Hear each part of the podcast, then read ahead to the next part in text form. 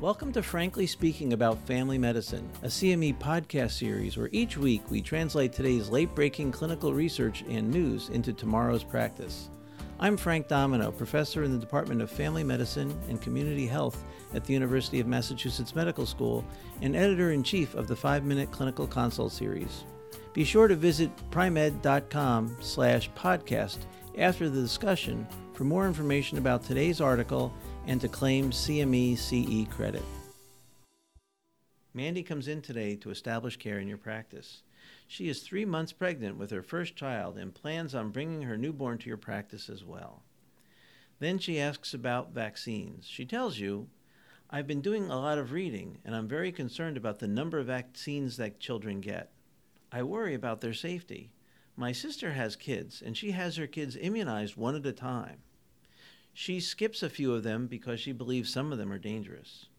My mom says we all got the measles as a kid, and besides feeling lousy for a few days, we were fine. Also, one of my friends' son developed autism right after he got his measles vaccine. I really want to come here, but I need to know your policies about vaccines. Hi, this is Frank Domino. And joining me today is Susan Feeney, Assistant Professor and Coordinator of the Family Nurse Practitioner Track at the University of Massachusetts Medical School's Graduate School of Nursing. Susan, what a timely topic to bring forward. No kidding. It's it, every time you look at the news, uh, another headline. So, uh, in particular, measles vaccine seems to be a concern of people. Um, can you just remind the audience because I've been in practice for over 30 years and I, I've never seen measles. What does measles look like? So, measles, um, start, there's a prodrome. So, usually what happens is kids will get a high fever, or whoever, an adult, children or adults, and it can be as high as 104 in kids. And they have what we call the, the three C's. They get cough, coryza, which is a, a runny nose and congestion, and conjunctivitis. Um, and that last can last about four or five days, and then they get the rash. So the rash is uh, after, and the rash is a fairly dense maculopapular rash. It starts in the forehead, moves down the body, and it can be on the uh, on the palms and on the soles of the feet. And generally, they are contagious from the start of the prodrome till the um, till the rash goes away. So they're contagious for about eight days. Yeah, it's uh, from what I've read, it's not not terribly pleasant. So. Um, here in the U.S. and actually through Europe as well. What, what's the evidence regarding the resurgence of measles infections? Well, the resurgence has is two prong. Uh, mainly, it's vaccine hesitancy, which is basically people who are distrustful of the vaccine for various reasons, usually information that is not evidence based, but they're choosing not to immunize their children. And so we're seeing this in Western Europe and the United States.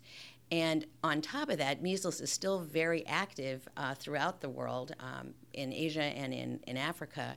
And so what happens is people travel all over the place, they get exposed, they come back, and it's usually unvaccinated people who get the disease. So we have dropped um, our herd immunity in the United States, um, per the Lancet, we just dropped to about 90, a little bit over 91%. And at once you drop below 95, then you're really at risk for uh, measles resurgence. Wow. So the benefit of herd of the herd protection goes away once you're below. Absolutely. And right. it's the case both here in the U.S. and in Europe. Yes. Yes. Wow. Yeah. Very interesting. Yeah. Um, what are the risks of contracting measles? One of the biggest uh, things I'm hearing from people are, oh, hey, measles is no big deal. Mandy said the same thing. Yeah, I mean, I think most of us have memory. I remember getting the measles. I think that was, you know, was, I'm certainly old enough to have gotten it. it wasn't avail- the vaccine wasn't available, but it was not benign. And uh, in the decade before we had the immunization, um, on a yearly basis, three to four million pe- people were infected and there were 400 to 500 deaths, and most of that were complications of pneumonia encephalitis. Um, there's also a rare, rare but fatal complication, something called subacute sclerosing panencephalitis, that can occur 10 years after. Um, so that's, I mean, it's rare, but it's it's a risk. Um, and in that same year, you know, 4,800 people were hospitalized and 4,000 diagnosed with encephalitis. And encephalitis, people don't often, they may survive it, but they're going to have residual deficits. So it's not a benign uh, disease, and it's completely preventable by the vaccine. It's a very high uh, success rate um, with the vaccine.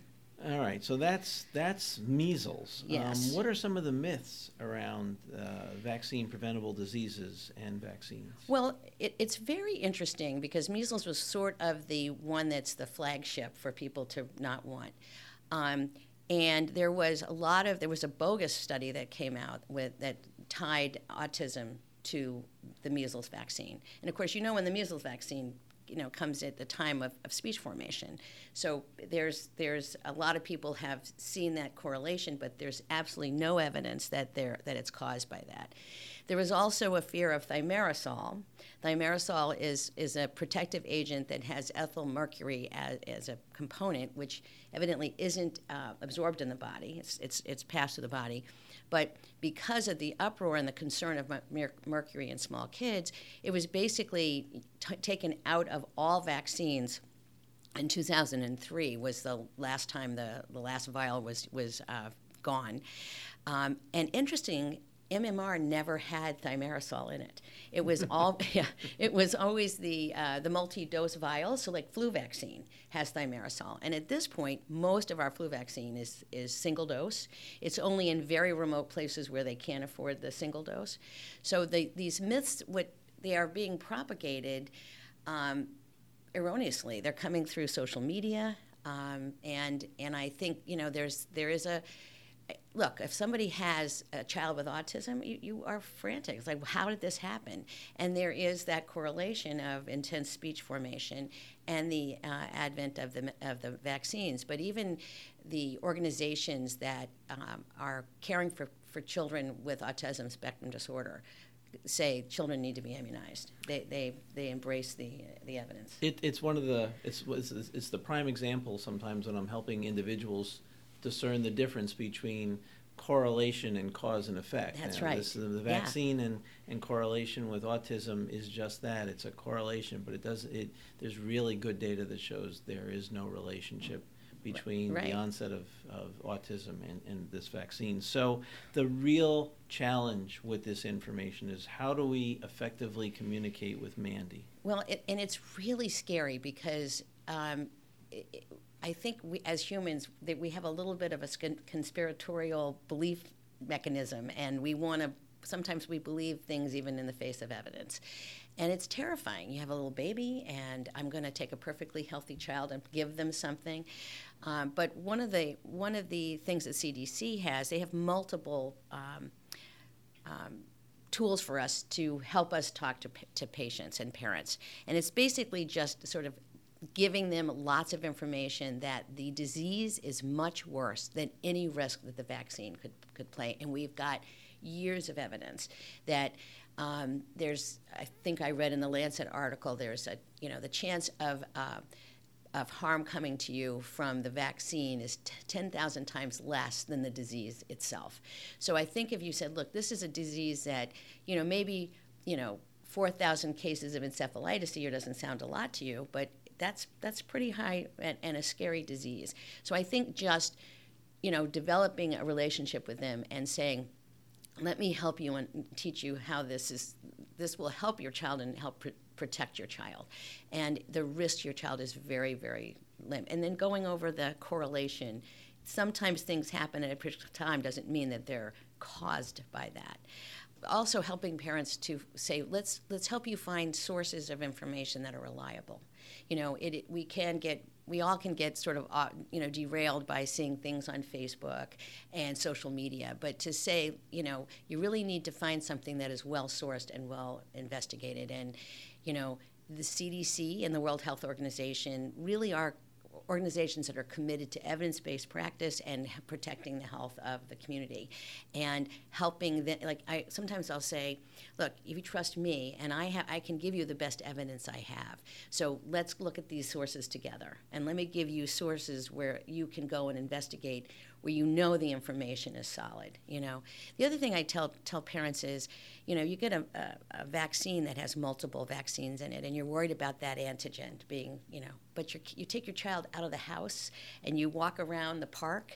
or you go to the mall, the antigens that the child's going to be exposed to in a much more virulent way is is um, 10 times, 50 times more uh, of an assault, if you will, on your child. You know, we're just helping their immune system. So I think it's just steady. The good news is Mandy's three months pregnant and she's establishing practice with the family practice is to really work with her gradually over the time and, and tell her, you know, these are these are vaccines that will prevent deadly illness and terrible sequelae and you know, HPV prevents cancer, and you know, the Hep B vaccine prevents chronic Hep B. I mean, there's we can we can really work with her. You know, not bludgeoning her, but sort of working with her. Let's let's find trusted areas, trusted resources for you to, to go to. Well, thanks so much, Susan. I think this is very helpful and very, very timely. Thank you. Practice pointer. Herd immunity has been lost in the United States and Europe as vaccination rates go below 95 percent. The measles vaccine is extremely safe, whereas measles can cause lifetime sequelae and even death. Join us next time when we talk about telemedicine and its influence on patient care. Thank you for listening to Frankly Speaking About Family Medicine, brought to you by Pri-Med. To claim credit and receive additional information about the article referenced in today's episode, visit pri-med.com slash podcast and see you next week.